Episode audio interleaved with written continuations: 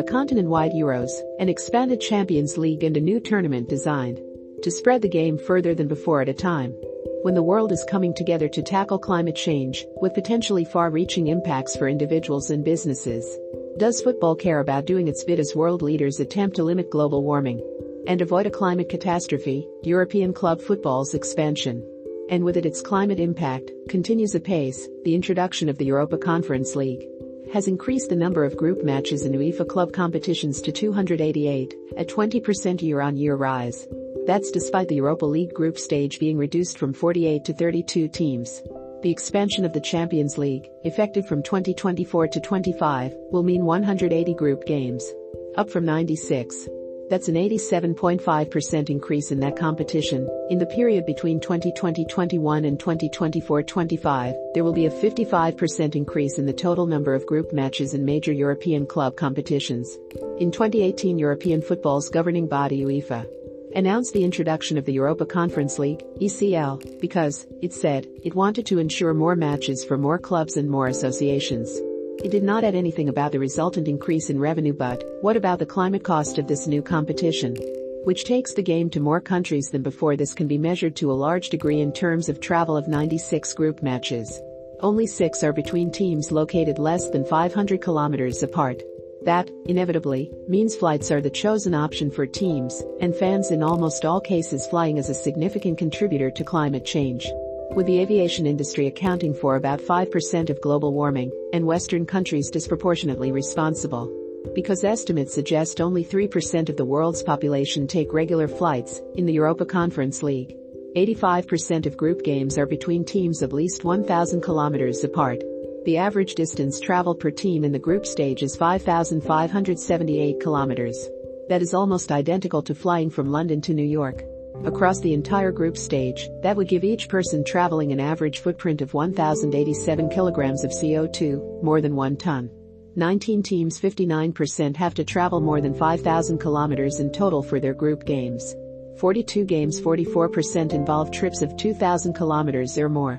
11 teams, 34%, have to travel more than 1,500 kilometers for each of their away games. Kazakh side Kairat have the longest traveling distance of any team, 11,348 kilometers in total. That's more than a quarter of the way around the world.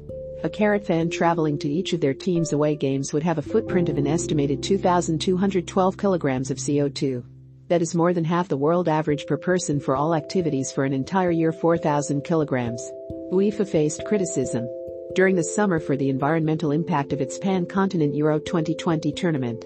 An event staged in 11 countries the organization's president Alexander Ceferin spoke of taking the matches to more diverse communities across Europe and UEFA defended its environmental impact, pointing to a lack of building work for new infrastructure and a goal to minimize and recycle waste. As well as a gold standard program for offsetting emissions, UEFA's website talks of climate change as a threat that endangers the entire planet and states that the organization places a special emphasis on promoting climate action within the scope of its competitions. It is a signatory to the United Nations Sports for Climate Action Framework, an initiative that calls on sporting organizations to display climate leadership but as well as concerns over the Euros and expansion of club competitions. Five of the past nine Champions League finals have been contested by teams from the same country in a foreign venue. Climate campaigners called on UEFA to put the environment at the heart of such hosting decisions to limit travel, a recommendation UEFA rejected.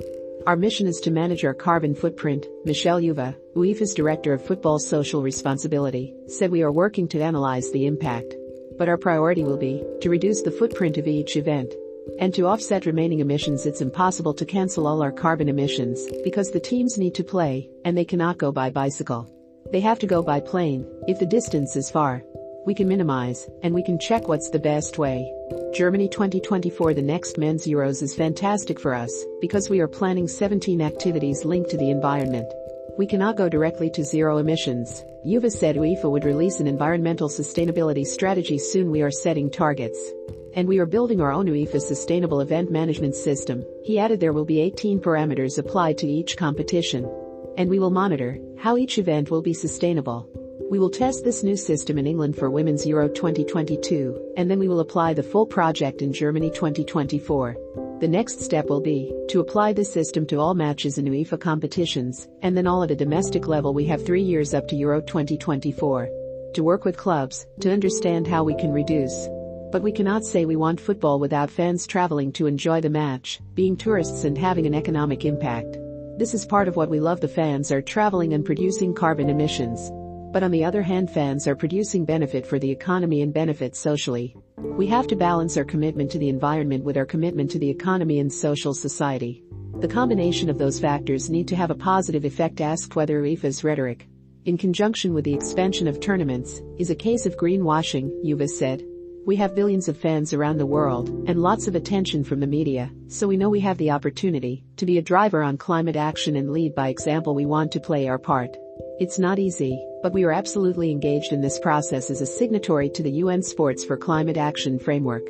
UEFA will now be expected to put actions before words. We are moving beyond pledges to really coming up with actions needed in the short and medium term. Lindita Xhaferi Salihu, the Sports for Climate Action lead at UN Climate Change, said it will be important for our signatories to demonstrate how they are going to achieve these actions given their own operations.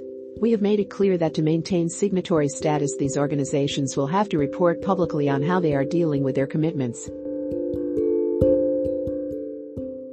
Remember to follow Golia by hitting the follow button and slapping a 5-star review on the show or tapping the love icon.